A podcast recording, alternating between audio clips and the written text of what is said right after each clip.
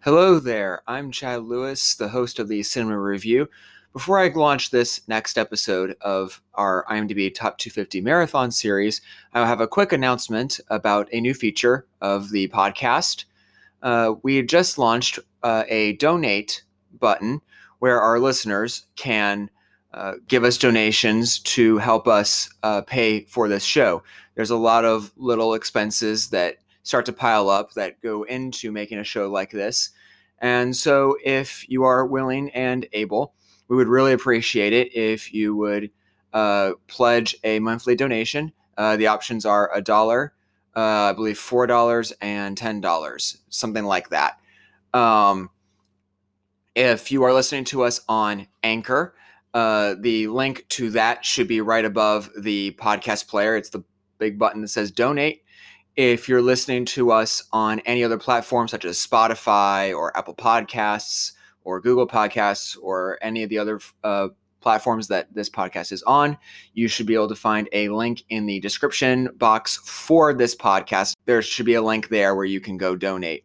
Um, so, yeah, if you can help us out uh, with you know paying the bills that come with making this podcast, we would really appreciate it. Uh, and so, uh, yeah, without any further ado, I'm pleased to present to you the latest episode of the IMDb Top 250 Marathon series, our discussion on Peter Jackson's adaptation of The Lord of the Rings, The Fellowship of the Ring.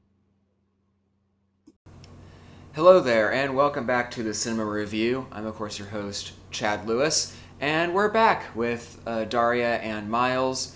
Uh, we are continuing our series on the IMDb Top 250 uh, films. Uh, we decided to do, again, what we did for the Dark Knight trilogy and just watch the entire Lord of the Rings trilogy together, which works a little bit better with this one anyway, because they're all ranked fairly closely to each other, just not in their proper order.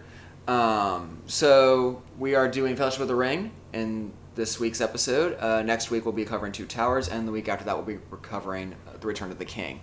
Uh, so if you haven't seen Lord of the Rings for some reason, you might want to you know start working on catching up because those are really long. uh, also, for those wondering, we are watching through the extended editions rather than the theatrical versions. So our discussion may reflect scenes that are present in the extendeds, but not in the theatrical. So uh, if we start talking about a scene that you don't recognize, uh, maybe it's because you've only seen the theatrical. Um, and which, if you haven't seen the extendeds, uh, I encourage you to go check those out because they add a lot more to the characters and the story, and it's just a lot more interesting, I think.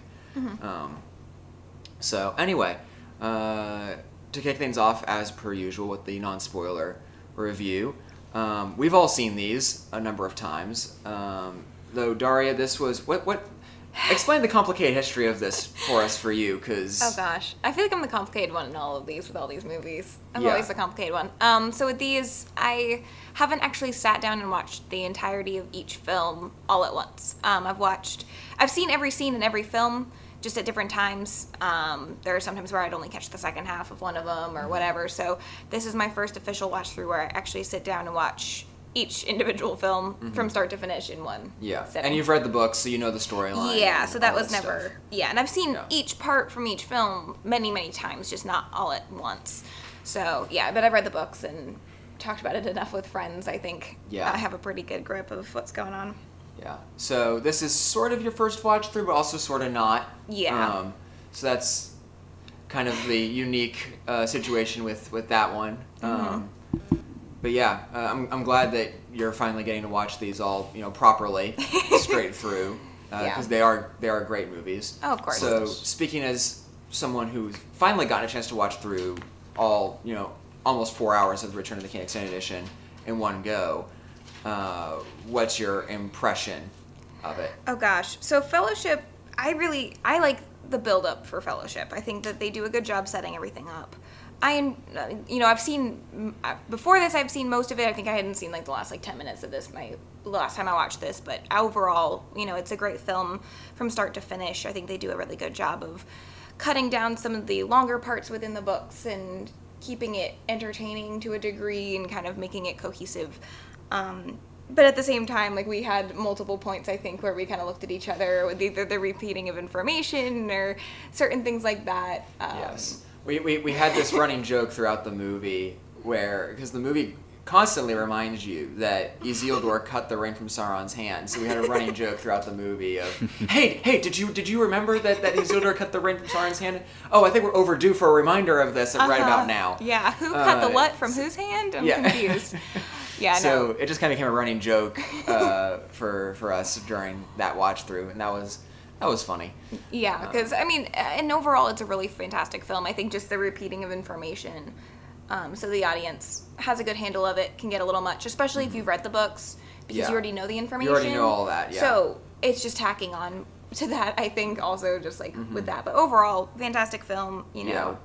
And- And for me, that's my one complaint with the film as well is that it repeats information so many times. And it's not just the Isildur thing. There's other things like how many times it reinforces the fact that Saruman is creating, you know, a new breed of orcs or whatever. Like the, the amount of times you're reminded of certain information, Yeah. I think does drag down the pacing of the film a little bit. But overall, I think it's still a fantastic film. Especially in comparison to the other two. who Yes. Don't have to repeat as much information, but Yeah. still manage to keep the pacing. and, and I'm good. glad that they. I, I'm, I'm glad that they reinforced everything they needed to reinforce in this one, so that they didn't have to do that going forward. You can just sort of let the story unfold in the other two, Yeah, exactly. Uh, because I don't think the other t- the other two would not be as good as they are without this one. yeah. So you have to respect it on that level. Um, it is my least favorite of the 3 Mm-hmm. films in the Lord of the Rings trilogy, but I still like it a lot. I have a lot of fun watching. I mean, we all had a lot of fun watching it Mm-hmm. last night when we all sat down and watched it together. Um, Yeah. So it, it's it's a very much still a fun watch, um, and just high class filmmaking Oh, of course. Yeah. it's across the fantastic. board. It's Um, important to remember that they did make it for the people that had not read the books. It is true. Yeah. Yes. So- they wanted to make sure that people that hadn't read the books weren't getting lost. Right. So Oh. other people, would, you know, people that have reard the books, they'd be like, okay, come on. Mm-hmm. Yeah. people that haven't would be like, Wait, oh, what? what? Yeah. And I think that they So- did a really good job of filtering out what information to maintain to keep in the movie and what to take out. I know that there's a lot of you know, there's some controversy amongst you know people who are fans of the books.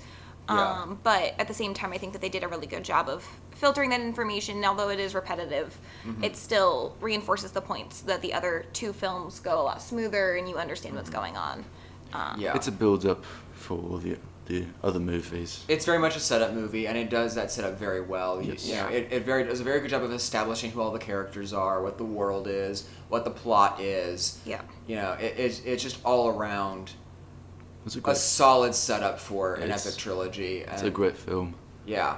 absolutely. Um, Mm-hmm. it- you can't have the great conclusion you have in Without- Return of the King without, without the a great great setup. Yeah, introduction. exactly. Um, and and this one does give a great setup, even if the repetition of it- information gets a little annoying from time to time.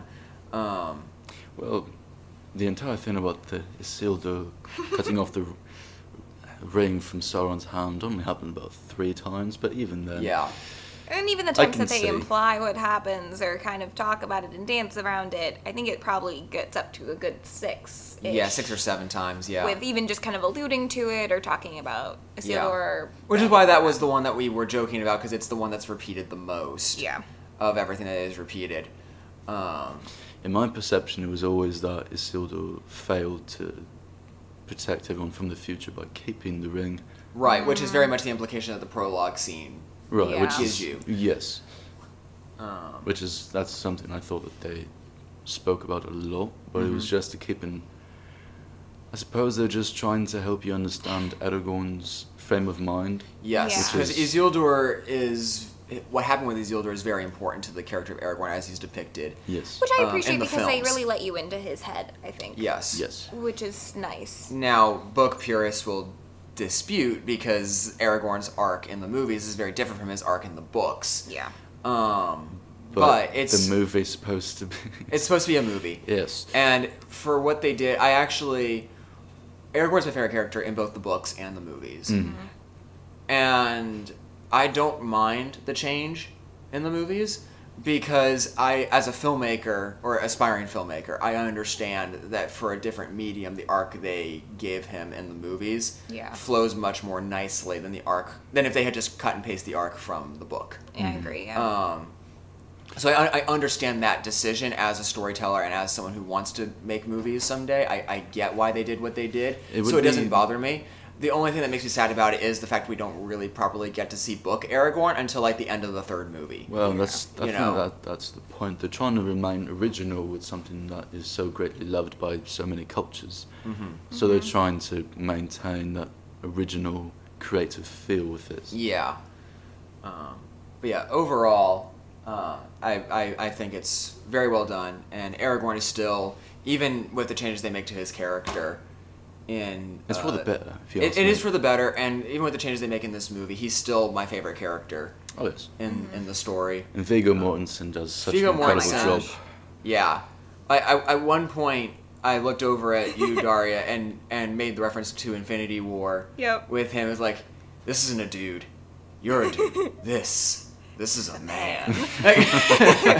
yeah, And I have no. a feeling I'll probably be making that joke a couple of times throughout the other two films as we get to. Well, Oh, you them. made a couple of references to Infinity War.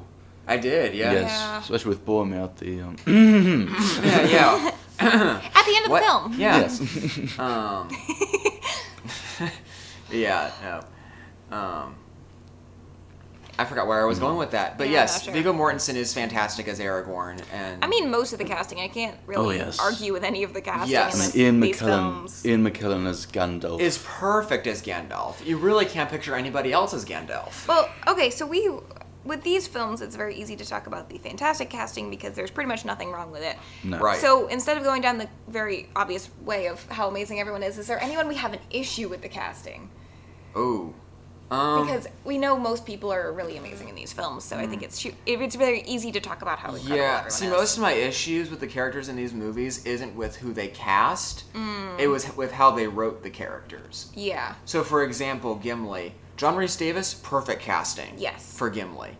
However, they write him to be the comic relief, and that's about it. Yeah. But in the book, he's so much more than that. Well, there's a little bit more in some of The extended edition puts some, on, the extended edition yeah. puts some stuff back in that kind of fixes the character a This little film, he's just kind of the kicking stool of the film. Yeah. So this one, it's kind of the way the film is written. The other two, I Right. feel like they add a little bit more to him. bit. But he's still kind of just the comic relief Yeah. character. Um, just, just like Pippin. And like Pippin. Um, Pippin. Poor Pippin. so it's for me, it's stuff like that where it's it's more of the way characters are written that yeah. not so much the casting itself because everyone does a great job with what they're given Yes, I would agree. um it's just for me like do i like how they wrote the characters uh, in most cases, yes, but there's the occasional case like Gimli, and then in the next film, Faramir, Mm-hmm. um, that I don't. Um, and we'll talk more about why I don't like the depiction of Faramir um, in the movies when we get to next week's episode. Um, and I, I'll get into this a little bit more in the spoiler section, but I kind of, I understand why they over dramatize certain things with Boromir in this film. mm-hmm. But in respect to what happens in the book and other characters' reactions to very similar things, I feel as though they kind of take away from him a little bit, which kind of sucks because I think he's a really fantastic character, and you know. uh, Sean Bean as Boromir is amazing casting, and everything he did with that role is fantastic yes. and it doesn't i don't think it takes away too much from the character but the over dramatizing of a specific scene and adding what they did to it i think does slightly take away from him Mm-hmm. Um, Are you talking about the end of the film? Mm. yes Hmm. Uh, which we can get i can go into more detail Yeah, let's go in more detail now. yeah with- in the spoiler, with section it's just other than that i think yeah they they changed a few things with some of the characters and i think what the actors did with it was fantastic it just kind of like with gimli or with boromir it kind of Mm-hmm. leaves a weird implication about that certain character Yeah, and and yeah, I I think overall the only one where it's like I actually really like and respect the, dis- the decisions they made in terms of changing characters, it's Aragorn. I agree, That's the only yeah. one where it's like, yeah, that was a good call on your part in terms of just making a movie. Yeah. But the rest of the characters that they changed, I'm just like, why? Mm-hmm. Why did you feel the need to do that? yeah Um. So and it, you know, Keep to keep things fresh. yes, Yeah. yes, Mm-hmm. And with that, they're going to make mistakes. But I think the thing with this film is that with the things they could have made, they didn't. Yeah. With the mistakes they could have done, they didn't. And overall, they did. They made a fantastic movie. They did. Oh, yeah. totally. No, and, and it's. I know it sounds like we're kind of beating up on this movie, a lot, but we, we do actually all really love this movie. I think it's and- more because we love it so much that we, we would go on for hours talking about how much we love it. So it's more that we have to focus. It's on the almost negative. it's almost easier to talk about the negatives because if you start us on the positives, we could talk We'll for never stop. hours because there's just, everything is so perfect in this film yeah. that it, it it yeah it is almost simpler just to talk about the things we don't like and then be like at the end of it just be like yeah everything else except for what we just talked about everything else is great Yeah. you know Which is um, Mm-hmm. true, and that I really, I think we all stand by that. That these fa- movies are absolutely incredible, and Yeah. Mm-hmm. I mean, we all grew up on them, we all love them. So I think it's more of just a matter of and absolutely earned the Oscars that it won. And I'm Oh, glad totally. that Oh, as yes. these movies went on, that they got progressively more and more Oscars. I mean, Mm-hmm. Return of the King is locked in a three-way tie with two other films for the movie with the most Oscar wins to a single film. yep, Um, the other two films being Titanic and Ben Hur. yep. Um, and it deserved everything it won. Yeah, they it all was. do. They and it's kind of funny because we were last night we were looking at what It um, won and what it was Fellowship nominated won, for. Yeah. and we were like, well, I think it should have won more, but it should have. There, there. I, I saw a few on that list that I was like, Mm-hmm. uh, Fellowship definitely deserved to win those categories. Yeah. I see, like some of it. I, I see, like I see why it didn't win Best Picture. yep, I see why it didn't win um, Best Director. Mm-hmm. But some of the other ones, like Best Original Song for May It Be by Mm-hmm. uh, uh, Enya, mm-hmm. that should have, I think that should have won Best Original Song. yeah, You know? I agree. Um, I can see why it didn't though. uh, I, yeah. I can kind of see why it didn't, but at the same time, I think it should have either way. Yeah. Well, what was the? Well, I mean, if you look at the competition. Ah. yeah, I overall- guess I have to look at what, what did win to compare that. I mean, there's some others, like Best Visual Effects. It didn't win Best Visual Effects, and I was like, really? Because this one, like, They're really nice. it did win Best Effects. it did win Best Effects? did Oh, it? Yeah. So it did win best cinematography, best makeup, best original score, and best effects, Okay. which I think all of those It definitely deserved. won those. Yeah, it, Most it definitely definitely. deserved those. No, yeah, and like best makeup is fan- we talked about that a little bit last It was night. costume design. That was the one that, that Yes, stuck out yes, to me. I was yes. like, oh, that one, it, it really should have won that one. Yeah, because we talked about how the Yeah. costume and the makeup in these films are off the charts amazing. I mean, with Yeah. the, with the orcs, it's just they don't seem like actors with a bunch of makeup. It's just No. these are actual beasts from Lord of the Rings. Yeah. Mm-hmm. Yeah, and we talked about the aging up of Bilbo and how they did a fantastic job with that. Which I think that's what Yes. prompted us to go looking at did it win Yes. that because we started talking as that scene with Bilbo was happening. It was like, oh, like the subtle way they aged him up the second time we see him to convey that it was the ring that was keeping him from growing old. and Howard Shore 100% deserved. Oh, best, Best original score. score. Oh, yeah. absolutely. Oh, yeah. The the score for this movie was the reason I started listening to film soundtracks. You know, just for Mm-hmm. Yeah. fun. Like that. That was this. These movies were the reason I started doing that. Like the the score just s- when I watched these for the first time. It's so memorable. As a teenager, yeah. These Yeah. the, these scores just stuck with me. Mm. Um, I'd have to say it was between Lord of the Rings and Star Wars that got Mm-hmm. Yeah. me into enjoying s- s- uh, soundtracks a lot more. Yeah. If I'd gotten to watch Star Wars as a kid, I, it probably would have been Star Wars. For Oh, me, yes. But Yeah. I, I didn't, and so Well, it was for me. It was Lord of the Rings. But Lord of the Rings, I mean, that's that's a good introduction to Yeah, that. it's a really good introduction. Um, Two and I'm Towers looking is forward. the only one he didn't win a Oscar for. He won Say what? He won best score for Return of the King and Fellowship, but not Two Towers. He deserves the win for Two Towers just for his theme for the Rohirrim alone. Mm-hmm. Like, Yeah. I'm just saying. What was the competition? Oh, I don't know. That's a good 'Cause- question. yeah, that is a good Because it question. might make sense. It might. Yeah. Because Two Towers was it Two Towers that didn't win Best Picture? Be- yeah, it because lost of it- to A Beautiful Mind, A which Beautiful we will also Mind. be getting to in this list. Yes, and now that I would say is understandable. That one, yeah. Yeah, it, that is understandable. Like, Two Towers is one of my favorite movies. That's one of the best Like, best yeah. films made of all time. Yeah. Absolutely. But I, I can see why it would have lost to a beautiful mind, and we'll be getting to that one later in this in this series. But um, Let me see.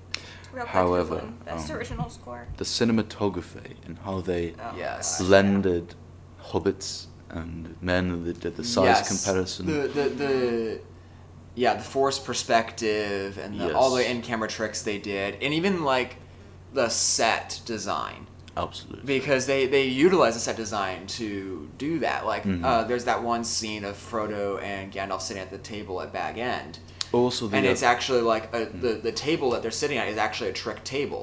yes. In Yeah. camera, you can't tell, but It's the same half, way with the half, uh, Mm-hmm. half of the table is actually on a raised platform that Ian McKellen is sitting on, Yep. and then Elijah Wood's like a few steps down from him, but because of the camera angle, you actually can't tell it's two different tables. Uh, it, it's an amazing optical illusion that It's they the s- achieved there. It's the same way with the carriage that Gandalf rides Yeah. into Mm-hmm. and then Yeah. Frodo leaps on.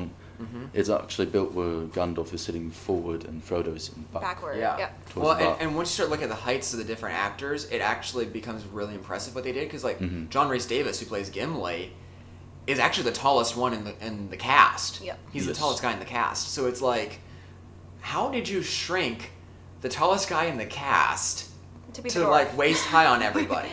Well, Like- that's what that's when they used because uh, John Rhys Davies got the the least amount of screen time Yes. Mm-hmm. Mm-hmm. because it was mostly just the actual body doubles Mm-hmm. yes. do most of that, and They for the did a lot, close for yeah. the close ups, if you notice, they really just close up on his face when he's talking, Yeah. and then they go back. Yeah. So Mm-hmm. they, that's they kind basically of how use they that did same that. trick with the hobbits to some extent as well. To some extent, Mm-hmm. Um, they're all they're not really not that tall. Yeah, that group is they did, they did a They're- good job of none of them yes. are super tall. Um, That would have been a problem, yeah. yeah. but not that much of a problem. Yeah. So looping back to the music thing real quick. So Two Towers wasn't even nominated for best original score. really? Um, and Wow. then Frida won that year. So what? yeah, it wasn't even nominated. Uh, that's Two Towers got robbed. They got Yeah. robbed bad. Uh, I don't like it. Yeah, Two Towers. Was there any trouble? They only won two Oscars. It was for best sound editing and best visual effects. Two Towers? Mm-hmm. I. What? Yeah. No, they kind of got robbed that year. Oh, that. No. Yeah. I'm not okay with this. I wonder. I wonder if there was some sort of trouble being brought, like some With sort like of technicalities or accusation. something? Maybe Yeah. some sort of political accusations against the film Who might have done knows? that. Maybe. And then obviously Return of the King has 11. Right. Yes. Yeah. So back to uh, Back Fellowship to of the Ring. this, Yes. So, Daria, you're a cinematography person. yeah, these movies I think set the standard in a lot of ways Mm-hmm. for a big cast and um, different settings and shooting in you know you're shooting a journey, you're sh- shooting a trek, and I think that really the portrayal of that throughout the these films, but specifically this one, I I think stands out in a lot of ways of setting the tone. Mm-hmm. Um, Because they use, very, I mean, you could almost argue that they use all terrains in this movie. Mm-hmm. They do. They really do. And I think that it's, I mean, the shooting of the Shire, even just to set the tone, is absolutely fantastic. And obviously, what they did with the construction of that. Yeah, that they um, actually built the Shire like somewhere Yeah. in New Zealand. And just let it sit for a few years so it had like a more aged look. Like, that's just Yeah. amazing, you know, and like the dedication to that. But I think that all of those things add to the cinematography, and like, Mm-hmm. it's really incredible with what they were able to do with manipulating the heights of different people and Mm-hmm. the dynamics of everyone, but also making sure that we get a firm understanding of what's going on and what the setting is like and how everything is functioning. Um, Yeah. The films do a fantastic job of doing that. So the cinematography is just out of this world in these movies. Any particular shots in Fellowship that you really like? Ooh, How about all? of them? right? I know. I was like, uh, all How of about yes? um, I really love pretty much any of the shots that you can kind of see a bunch of people. I think those are fantastic. I love the cinematography during one of the f- last fights in the film, Mm-hmm. um, or the last fight in the film. I think the cinematography for that is fantastic. The, they did a really great job of manipulating the cameras in those scenes. And then um, when they're specifically when they're in the boats. Mm-hmm. I love all of those shots. Like they do an amazing job with manipulating that and making it just absolutely gorgeous, and you get the scale of what's going on. Yeah. And I think I really love the shot of them, like uh, when they're on the boats, when they go between the, those two Yes. massive statues of Yep. the of the kings from Gondor. that's probably one of my favorites shots in the film. I think Yeah. honestly, that yeah, that one is. Oof. I'd have to say my favorite is right when they're exiting Moria. Right when they get off the bridge of Khazad-dûm. Mm-hmm. Yeah. Just when the thing we shouldn't say in the spoiler, uh, the spoiler-free section happens, and they're leaving the way the shot has been manipulated and edited, Mm-hmm. Mm-hmm. and when they're leaving, it's silent, yeah, Mm-hmm. but not at the same time, yeah. because you can just there's so much in that. yeah, and when they all just sort of settle right when they leave Yeah. before they all get up it's just Uh, that Mm-hmm. Yeah. blending with the score, Yeah. The score in that scene is so good. Oh my gosh. Yeah. it, it, it breaks hearts that one and the, over and over the end again. of the film. Oh my the word, things that yeah. happen. I think Yeah. the way the score comes out in those moments when there isn't dialogue is Mm-hmm. perfectly done. Yeah. Um, and adds to exactly what's going on Mm-hmm. and what the audience needs to feel. Yeah, it's very uh, Star Wars esque. Yep. The score in that this the score is almost a character in the film. Mm-hmm. If if that makes sense, not It not, not in terms does. I- of not in terms I of the was- fact that the sound is I- the same. I was they don't, they about don't, to they don't disagree sound the with same. you there.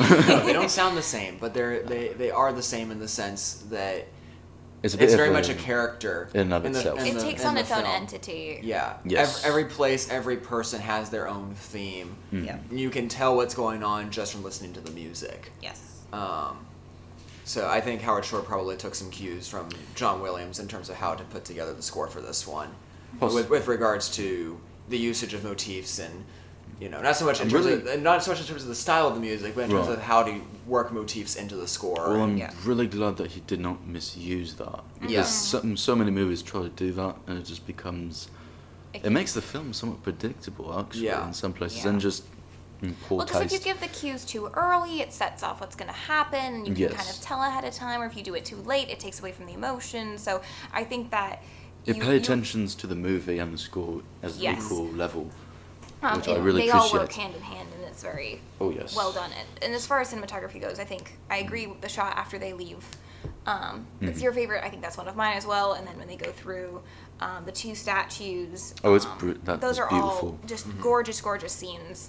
Yeah. Um, There's also a lot of really nice light manipulation in a lot of the shots. yeah. Yes. because there, there was one of it's toward the end of the film Mm-hmm. when uh, Frodo, Frodo wanders off from the rest of the group for a Yes. hot minute, um, just to kind of have a moment to himself. Mm-hmm. Uh, toward the end of the film, and there's a shot of him walking up a flight of stairs, Yeah. and the way the light shines through the trees up at the top of the stairs, Yeah. like it's only that shot's only in the extended edition. It's not in the theatrical version. Yeah. But when when we got to it, um, last night when we were watching the movie, like I just for whatever reason just sat there and looked at that shot and went, "That's a beautiful shot." Yeah. Like One of it my just stuck out to me for some That's a reason. good reaction, I would say. Yeah. One of my other favorite moments, I think, um, just like kind of from a c- cinematography end, but also from just an overall ensemble cast end, is Mm-hmm. when they're deciding to make the fellowship. Yes. I think that scene, the way all the actors work in that scene, the way Mm-hmm. you understand who's feeling what. Um, That's just a really well directed scene. Just in, Yeah. not just the Yes. cinematography, but the, the acting, and and It's the dramatic. direction. It's dr- Yeah. dramatic, but not too, Too dramatic. dramatic. It'll make- exactly. It, Yeah. it- there's enough to it that you understand what's going on and It's you get authentic. the emotion. It yeah. feels authentic. But it's not contrived. It doesn't Right. feel forced. And if we No. can go back to the casting, not necessarily of, of, of course, the main cast, but Yeah. how they of how they cast the elves and the men and the dwarves and the hobbits, Mm-hmm. Yeah. it doesn't feel like there's a miscast. No. Ever. The no, way yeah, they it's ca- Mm-hmm. very distinct and very purposeful. Yes. Yeah, I mean, the- the way he, the way they casted the background, the extras for the certain people was just even that was Mm-hmm. perfect. Yeah, last night Yeah. I was out. I was actually noticing the extras. There's one scene when Frodo says, "You know, I'll take it. I'll take Yes. the ring." You look, and there's a couple elves in the background, and I was like, "Whoa, those people actually legitimately look like elves." Okay, like because I was no, Yeah. I was noticing that as well. It's like Right. all the extras are very well cast. Um, dwarves look like dwarves, elves look like elves. It's perfect. Mm-hmm. Uh-huh. Men look like exactly. Right, Yeah. Oh, yeah. And then I remember Peter Jackson said that the most difficult people uh, um, in the creatures in Middle Earth to actually cast was the elves men. That makes Yeah. because sense. he really needed to like cast super moles and Mm-hmm. people that just you know were in front of the camera and just had all this Yeah. luscious flowing locks of All this Yeah. hair and oh yeah. yes the perfect face and but Angular that- features, oh yes yeah, of it's course. just of course then there's the hobbits and the dwarves Right. and it's just we eat it all you know And it, make, Yeah. it makes sense too because when a, a couple, of the- I think more than one, I think if I remember correctly, of the casting directors who worked on these films also worked on the Hobbit films. Yeah. So it makes sense because those films are also well cast, and Oh, again, yes. the look of everyone. That's one of the things the Hobbit movies actually do, right? Right. Um, Yeah. Everything is just very consistent and seamless. I think even from the Hobbit movies to the Lord of the Mm-hmm. Rings movies, is it's all very consistent in the way they feel. yes Um, so I think that's something that Peter Jackson does very well. I think that's something that their casting department does very well. Um, Yeah. yeah so i think but this one does a fantastic job of really setting the tone i think for everything for the standard of acting standard of pretty much all the standards for these films. Mm-hmm. all- all just, of- just all- all, all, all the the standards. All, all of us. Um, it, do- it and it really does because I think that you go into this movie maybe not expecting a whole lot because it's the first Mm-hmm. one and sometimes that's off. It was also made in like The it came, 90s. it came out in the early 2000s, but it, Yeah. it was made in the 90s. Yes. So you're kind of expecting that it, the filmmaking quality is going to be on the same level as many Yeah. 90s films. And yes, there's the occasional shot where you're like, I can tell you made this in the 90s, Yes. but it, it, those are few and far between. Mm-hmm. I mean, even I mean, some of the like the resolution for those shots, everything. You don't get the feeling that this was made 20 years ago. Mm-hmm. You don't. No. I mean, it really doesn't feel that way. I mean, there's movies that are That's coming out right. now. We're that approaching are- the 20th anniversary of Fellowship next year. yeah, next year's the 20th. That's That'll yeah. be really fun. I'm Uh, excited for that. It's amazing because even movies these days couldn't make a movie of the caliber, the quality Yeah. Mm-hmm. of Fellowship of the Ring. No, and that's the thing is like it. It really, even reflecting on it now, is- you know, I mean, we are all huge movie buffs. Mm-hmm. We love these, we love these films, but we love other films as well. And I think even going, be- being able to say, hey, one of our favorite movies is from 2001, and it still blows movies made today out of the water. Yeah. I think that's a fantastic thing to be able to say, and I think that's a huge No, these achievement. movies have aged really well. yeah. Like a fine wine, only thing- literally. Honestly, Yeah. the only thing that I think didn't age well is just that prologue scene. Yeah, because That's there's literally the only thing. Everything and, else and, and, was and even a really lot of the stuff good. that don't age well in the prologue scene are only in the extended. So if you were to watch the theatrical version of that Right. scene, it's actually fine. There's just a few shots like in the one of the shots I think of in particular when I say that it looks like a '90s film o- occasionally is that very first shot during the prologue scene when you see the the army of the men Yeah. walking up to Mount Doom. That shot looks very '90s. Yes, that Oh. shot and when um, Sauron ends up hitting some of the men out of his way. Some of the way Yes. the bodies fly is also very 90s to me, like Yes. very 90s action flick. Oh. Um, but other than that, literally, I think that those are the only things that are Yeah. feel even remotely. old. Most of it is just like really minor technical stuff that I pick up on, like the way Yeah. VFX are incorporated into shots and yes, yeah, it's always very subtle things that like if you're looking for it, you'll see it.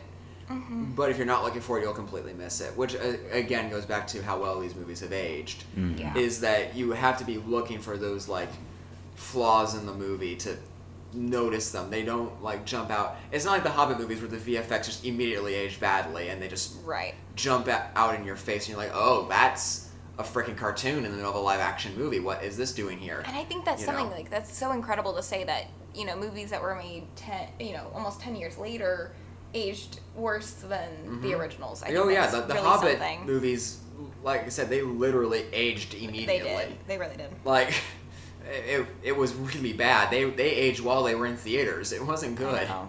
Yeah, Like, the. That was painful, but I mean, and that's the thing is I think that th- this helps set these three movies as crown jewels within filmmaking, and I'm glad that they're so high up on the list because Mm-hmm. Yeah. they really do set the standard for so many things from visual effects to acting to casting, writing, directing, cinematography. They set standards for everything. Yeah. Uh, makeup, costume. Well, it's the only series in the uh, IMDb Top 250 list where all the installments are right grouped together. ne- next to each other basically the only other one is godfather but godfather doesn't have part three in the list at all Yeah, because these Um, go I'm 7, a little 10, surprised. 15.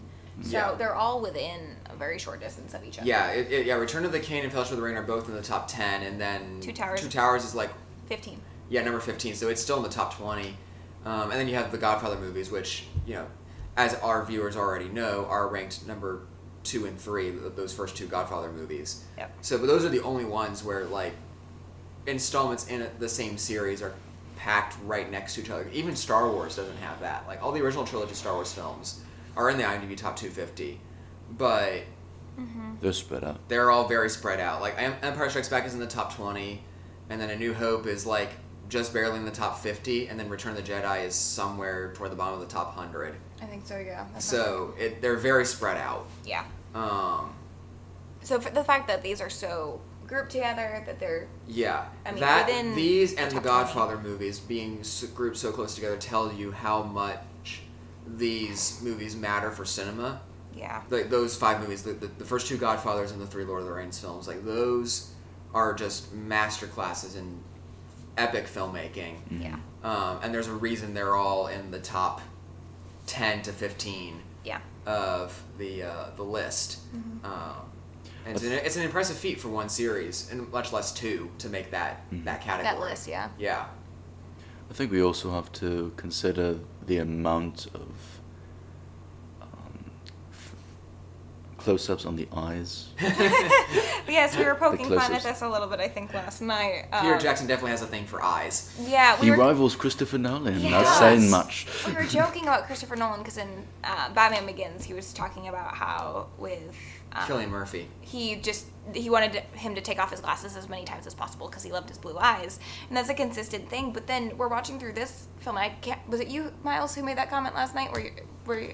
I think it might have been you actually, Di. Was it me? believe I, think don't believe remember. One of us One did, of the yeah. three of us made a comment about how How many close-ups of eyes there are? and it, how it must rival Christopher Nolan's love That- for that was eyes. you, actually. It was me. It was yeah. you. Oh gosh. Yeah, I yeah, don't it was remember. you. Yeah. Okay, yeah, I guess I was, but I was pretty tired. But no, I think that it just was a funny thing, tidbit. I think, and Yeah. you know, with certain characters like Gimli and char- you know, where they need more face close-ups of their face is expected. But even with the elves, it's a yeah, I consistent mean, like the scene factor. between Arwen and Aragorn, like the number of times it's like it's not even a close up on their face; it's a close up of the top half of their head, yeah, and the eyes are just dead center in the shot. I It's know. Like, I think Pe- I think Peter Jackson might be slightly in love with Viggo Morrison. I think just maybe a just a little bit. The number, like, because he act, there's more close ups of Viggo Mortensen's eyes than there are of Liv Tyler's. Uh huh. Like, Well, Liv Tyler's I'm barely in the noticing movie. something. yeah, Ooh. Oh. Liv, Liv Tyler's barely in the movie though. she is. No, but even within, But I'm- that, I'm one talking within that one scene, scene. he Oh, still within that one focuses scene. more on. Because they, they, they cut to Liv Tyler's a close up of Liv Tyler's eyes in like one time, and there's like three or four of those with Viggo Mortensen. Yeah. it's like I Well, he's mean- the more important character I mean, for the he- viewers. I mean, I mean, he is, but you do have a point, I, I, I however. think Peter Yeah. Jackson might have a, a slight man crush on Viggo Mortensen, which, to be fair, I think all, all men do to some degree. Right? Have a To man some crush degree. on Viggo Mortensen. Yeah. I- seriously. Um, yeah. So should we move on to the spoiler section and? I believe we should. yes. We're So really being uh, restricted here when we yes, can't talk about that. yes. So real quickly before we transition over, Yep. as per usual, resounding consensus. Recommend this movie. Yes. course. Oh, Yes. absolutely. Yeah. Rec- Not even a recommend question. it. This one and all three of them. We're gonna say this for all three of them. Yeah.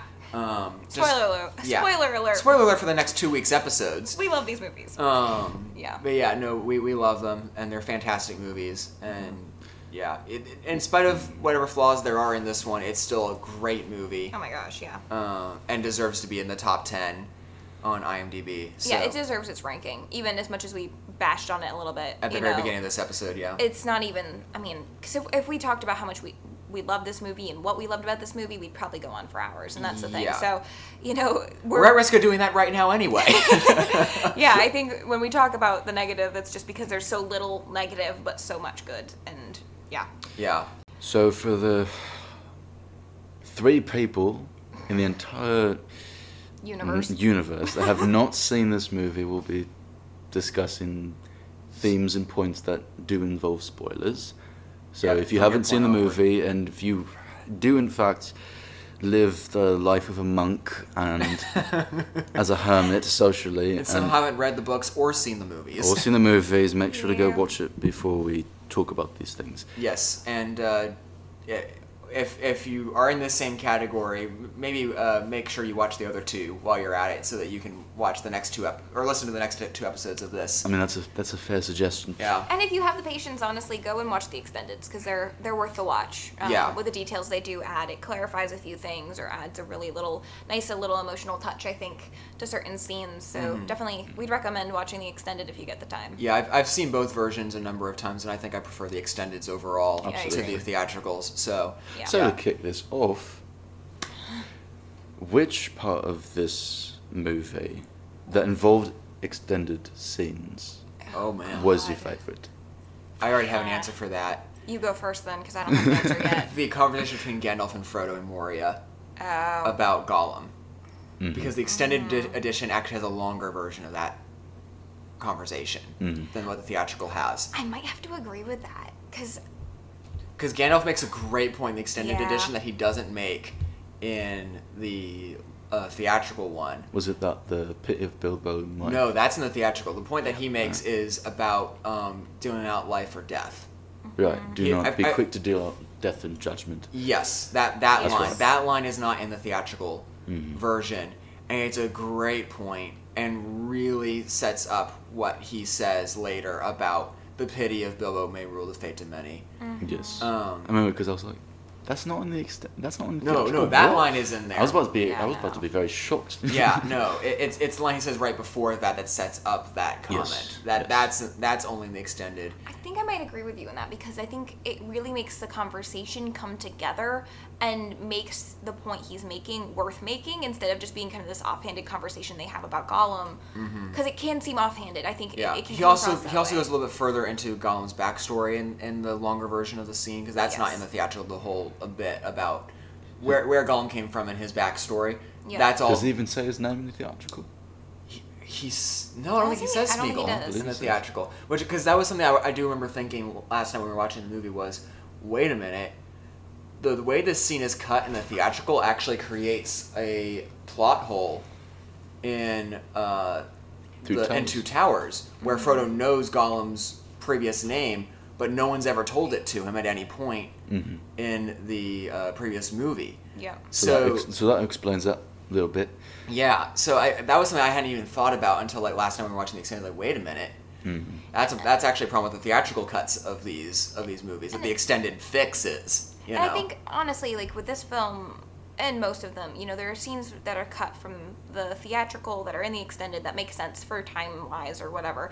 That is one that I don't quite understand why they cut it down because it doesn't add that much length. And No, it and it- clarifies a few things, and it makes hi- the point that he's making to Frodo much Mm-hmm. Much more impactful. Yeah, have, Yeah. has a lot more weight to it. So I'm not quite sure why they cut that specifically. So I think I have to agree that that's probably one of my favorite scenes Mm-hmm. that they added because it makes so much more sense. yeah, because he makes this this whole point about justice and you know um, that, But not that, being that it's it's not our place to deal to- out to death. deal out death and judgment. You know, because in the mo- in the theatrical he makes a comment about you know some who die deserve life and some who live f- deserve deserve to Mm-hmm. death. Yeah.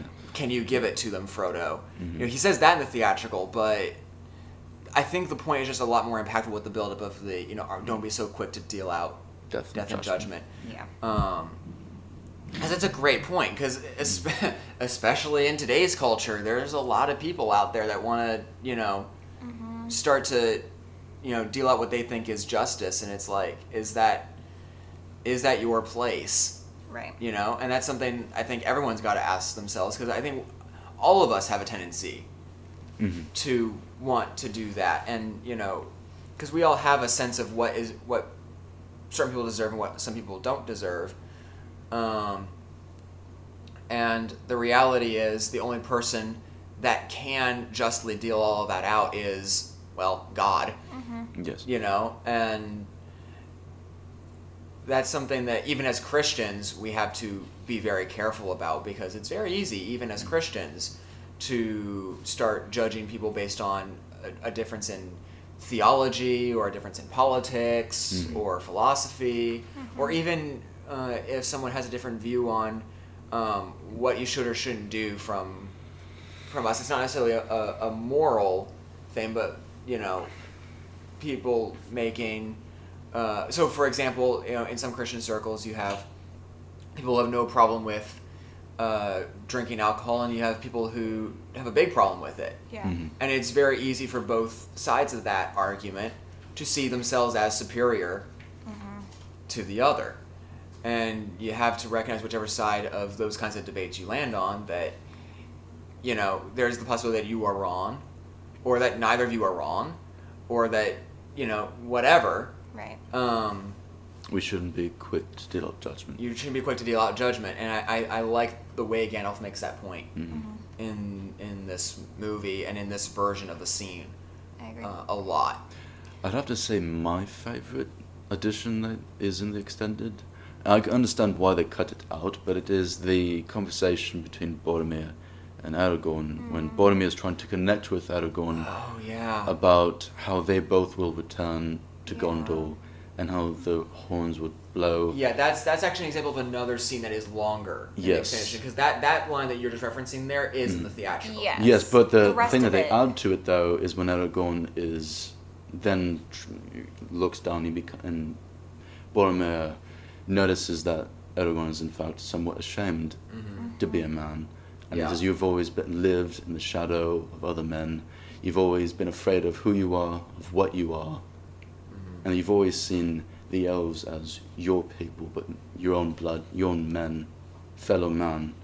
You've always seen them as that they were not your people. Mm-hmm. And I think that ties into Boromir's death at the end when he says, when Aragorn says, I will not allow the White City to fall, Mm-hmm. Mm. nor our people fail. Mm-hmm. Yep.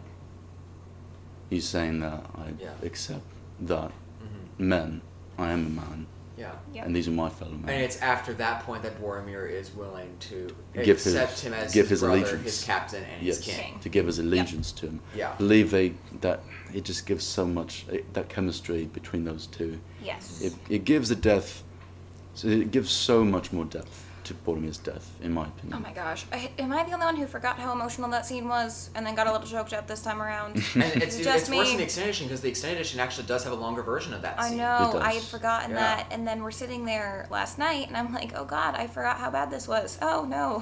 Yeah. Let's not cry. Um, yeah. Yeah. no, I had forgotten how Try emotional. not to. Oh, yeah. I, I, I held it together, but uh, I had forgotten quite how emotional that scene was. I feel like watching some of these movies in this marathon has been just the ongoing saga of us playing a try not to cry challenge. Oh my God. And it's going to get worse because we haven't even. Oh gosh. Yeah. No. Yeah, we haven't even gotten to some of the really emotional stuff. But even with Gandalf, sup- can I actually say Well, we're. Yes, go Yeah. ahead. supposed death? We're, we're, we're talking about spoilers at this point, and, and the, all but three it's movies tell tec- one story. It's so. technically Yes. spoilers for the second movie. But If you've seen the poster for Two Towers, you know he's in the next one. Well, Yeah. yes, but Right. oh well. Just trying to. Or if you've read the books We've or seen set all of them. rules, however. So, but Yeah. It's fine for these. anyways, to disregard that. yeah. Moving on. Moving on, uh, the way they, with even Gandalf's death, I don't, Yeah. I'm not exactly sure that's extended, No, However, No, it's, uh, not, it's it's, not. it's exactly the same in both. but versions. still, the the amount of emotion they pour into that scene Yeah. is Mm-hmm.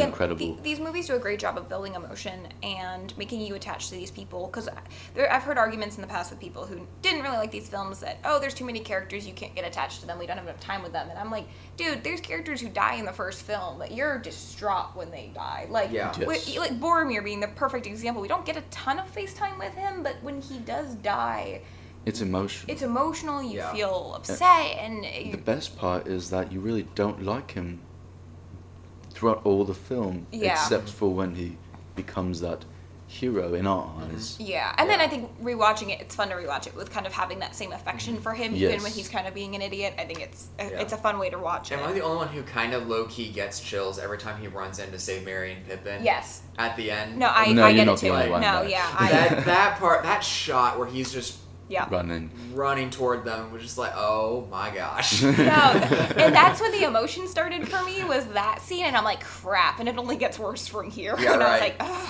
That But- fight scene is longer in the extended edition too, because there's Mm-hmm. Yes, a lot. the way he kneels down and he s- looks into their, in the Mary and Pippin's eyes, and Mm-hmm. then Mm. Mm-hmm. when he has those two arrows in him, Yeah. and he finally decides to Well, continue and that fight. the- is- Yeah. I, I made the comment when we were watching the that fight scene last Mm-hmm. night that Boromir is just a freaking beast. yeah. Yes. no, he He is. doesn't feel that way in the theatrical because that fight is so much shorter. Yeah. He doesn't put up nearly as much of a fight in the theatrical, but then the extended you put in like just the amount to which he continues to fight. How much he fights before he gets shot, but then how much he After. continues to fight Yeah. after he's Yes. shot. Once you add all that back in, it's like, man, this guy is like a soldier. This guy Yes. like can put up quite a fight. Well, and someone in our group made the point last night that uh, they didn't appreciate, like, they didn't love the character because he's a traitor and all this stuff, and you know he betrays them. But at the same time, I think going back and looking at it and watching through it is you don't really get that feeling. I think your second watch through because you don't,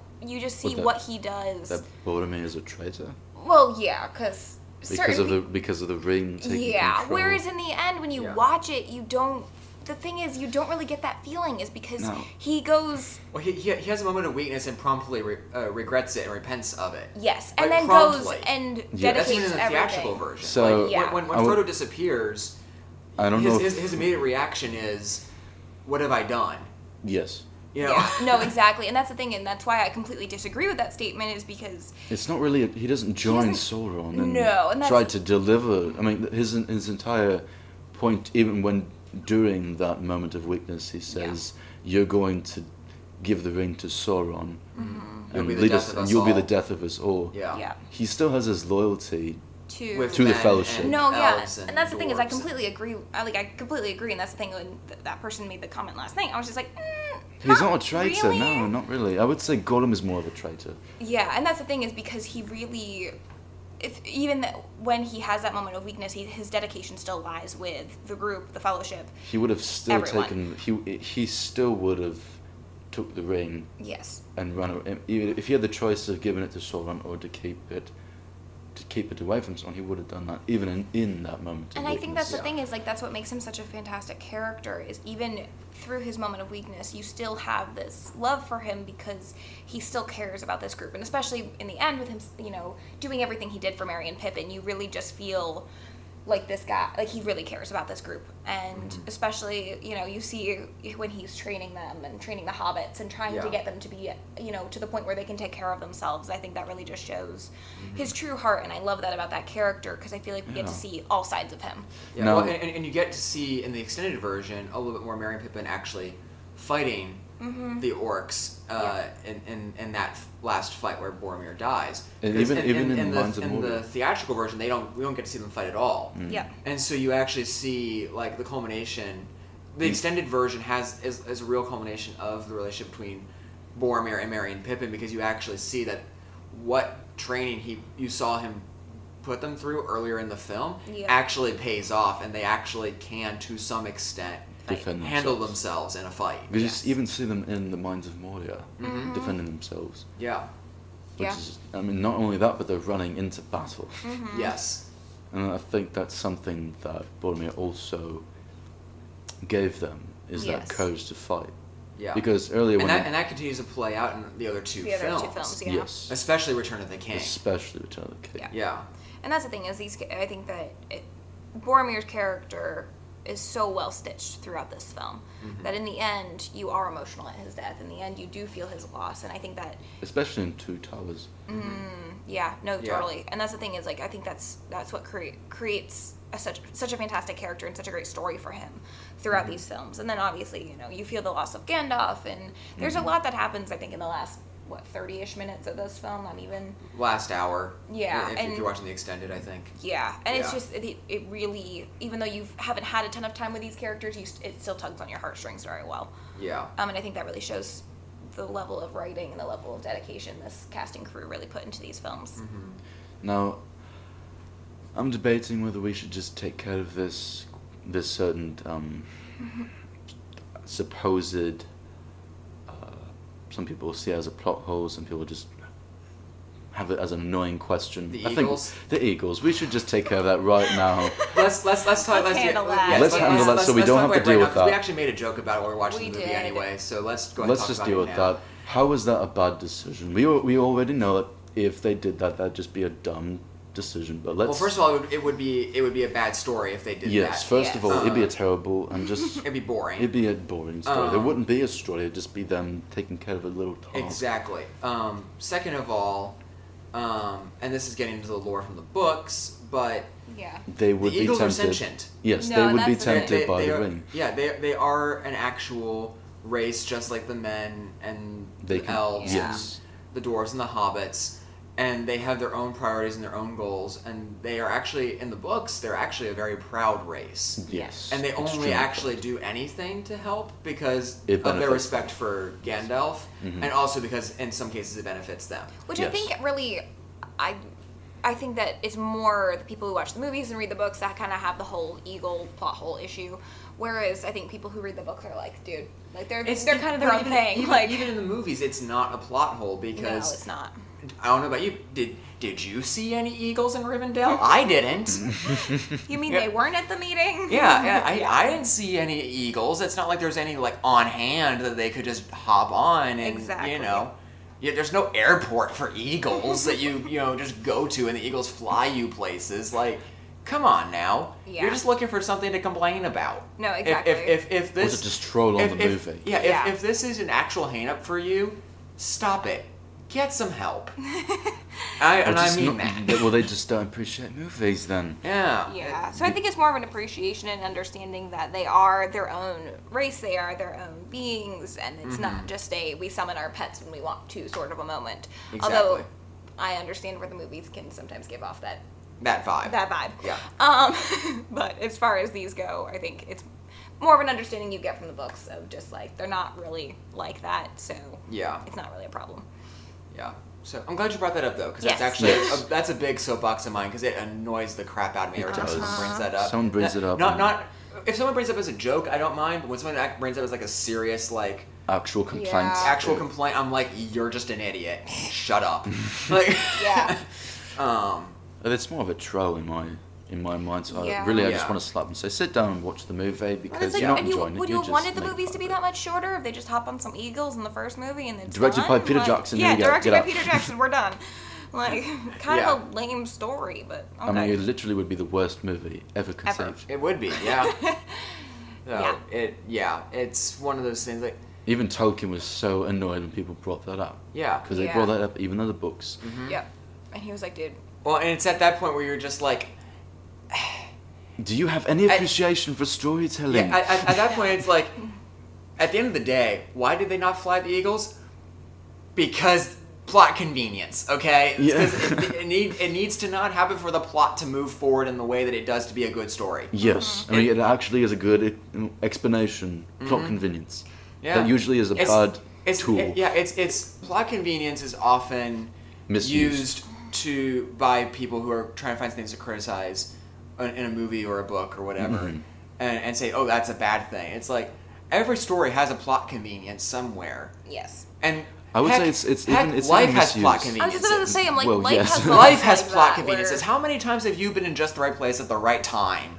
Yeah. You know, or just the wrong place at the wrong time. You know, it like It's- plot conveniences yeah. happen in real life. It's actually reflective of real life when that happens. Yes. You know, in in, in a in a We shouldn't story. criticize that. We should recognize that it's actually realistic, even when Mm-hmm. it doesn't seem that way. Yeah, and there's two types of plot convenience. Sure, there's there's uh, the good kind that's like, well, if we have this happen, then the rest of the story doesn't work. Or But even with the whatever. ridiculous kind, But it, yeah. Yeah. but there there is a lazy way to use it. I will grant there is a lazy way Yes. to use it, but it's not lazy every time it happens. yes, and but even when it's doesn't s- it, it when it's so ridiculous, it still happens in life that way. We shouldn't. Well, and I would argue, like going back to like the lazy thing, I'd argue in this case to have them fly to That Mount would be Doom in- lazy. In, with the Eagles, that would be lazy storytelling. Yes. Not the other way around. it, like, it defeats the point of the story.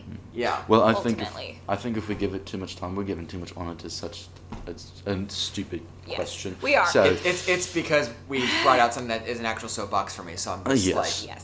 Um, Anyway. So, not to steal your question, Chad, but MVP for the film. ooh, oh boy, um, Aragorn, Same. I was just about to, I'm like, yeah, no, same. I'd have to say Gandalf Gandalf. Okay. for this one, just why, because. why, why Gandalf? Well, you see, because he's such a major part of this Yeah. story. Mm-hmm. He's been a major part in The Hobbit.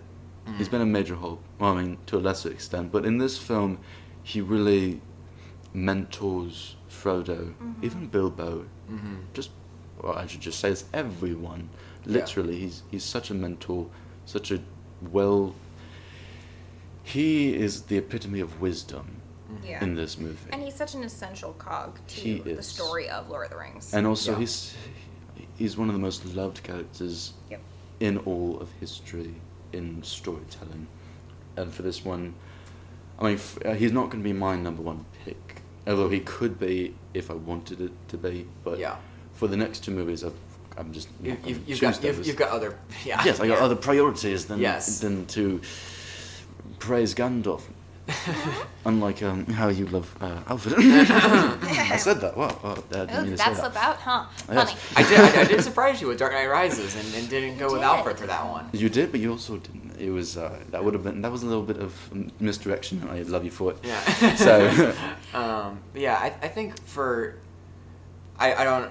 I'm sure you and I are probably on the same page for, about Aragorn. Seeing as we talked about it a little bit last night. But for Yeah. me, it's with Aragorn. It's his leadership skills, the way he steps up in any Yep. situation. Like it, it's those moments where you get little glimpses of book Aragorn early on Yeah. are those moments where he's forced to step up and take on a leadership role, even though that's not his preference Yeah. in the movie version. There are places where he has to step up and do that, and you know, And even for me, one of the things I love about the character is and he, the moments where the hobbits are in trouble or someone's in trouble and he, without a second thought, rushes in to help. Yeah. And I think that's really when we see his true colors come out. I mean, it happens so many times. I mean, even He really is Mm-hmm. a the guardian. Scene, he is, and the, like the scene with the dungeon troll, and just like you know when Yeah. Frodo's screaming for him, and you're like, dude, he's doing all he can, you know. And it's, I think Yeah. it's those moments that we. But it's really still see. understandable why Frodo cries out. Oh, of course. That's his. That's like his, his second father, I would say. Oh, Yeah. yeah. of course. And it's completely understandable. I'm not dissing that. It's just more of well, a moment many of- people do because they're like, "Stop screaming, kid." It's just like, well, I mean, Oh, you no. would, you would scream more, actually. yeah, right. no, I'm not dissing that at all. It's more of just, if anything, it's Aragorn's willingness to step up with unquestioningly. Yes. And Yeah. I think that they really do a fantastic job of painting that throughout this film. Yeah. And then just his,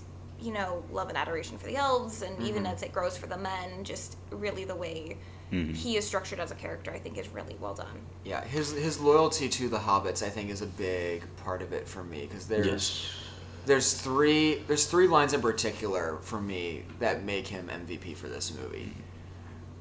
If if by my life or death I can save you, I will. Yep. Which he says to Frodo at the Council of Elrond. Mm. Um, and then when he refuses to take the ring, when Frodo kind of sorta offers it to him, He's testing. and and then he says, "I would have gone with you to the end, into the very fires of Mordor." Mm-hmm. Yes. Uh, I and, love and how lets- he and realizes that lets him he go. can't do that. Yeah. Mm. Yeah. Yeah. And then his last monologue at the end. Yes. Oh my now gosh, yeah. let's hunt some orc. Yeah, the, the you know, where where Gimli's like the fellowship has failed. It's Yeah. all been in vain and he says, Not if we not if we hold true t- to each other. Yeah. yes. We will not abandon Merry and Pippin to torment and death. Yes. No, it's not some orc. That's that's not some orc. It's such a fantastic scene. So Daria, Hi. Yeah. did we actually even? Did you say you MVP? Yeah.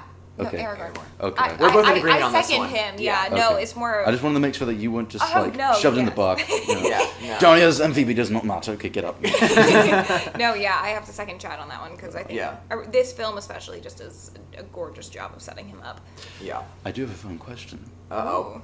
Again, would this story have been better if Boromir did not die? No. I agree. Yeah, I think his sacrifice is necessary Mm-hmm. for. No. Why? Well, you were starting to explain. Yeah. Yes. um, I think even just from the angle of Mary and Pippin, even if you're just taking that one sliver, I think his sacrifice is necessary for them to understand what's going on and for them to Mm-hmm. step up. Um, And also for Faramir.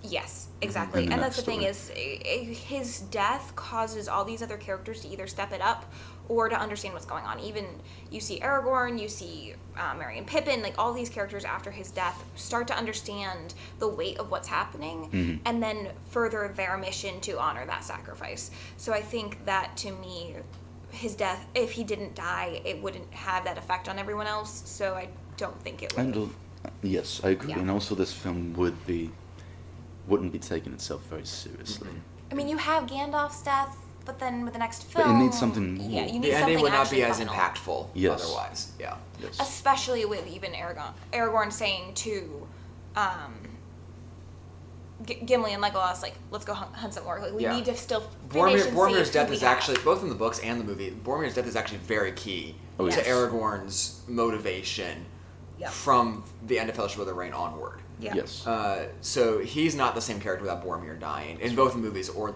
the books. Mm-hmm. Yes. Mhm. So yeah, I, I think it's very necessary I agree. um, for the for the rest of the story to play out the way it does and to work as well as it does. Mm-hmm. Uh, and that's one of the things I respect about the movie versions is that they actually do a good job of making Boromir's presence still felt even after he dies. Oh, yeah. Because you see as those movies progress how Boromir's death actually impacted everybody yeah. and all of that. So, yeah, I I- I yes, think it's we very see that- necessary. I think It's we very see necessary that that- he oh dies. yes. And we Yeah. see that impact, I think, most explicitly through Aragorn and his brother. I Yes. think those Yes. are the two characters that we see most clearly his death's impact on those characters and how they stepped up according. Aragorn and Faramir. Yes. Yes. Yeah. All right. Well, that'll do it for this week's episode of the Cinema Review. Uh, tune in next week uh, as we continue our discussion of Lord of the Rings with the Two Towers. Two towers. Thank you all so much for listening, and we'll see you on the next episode of the Cinema Review.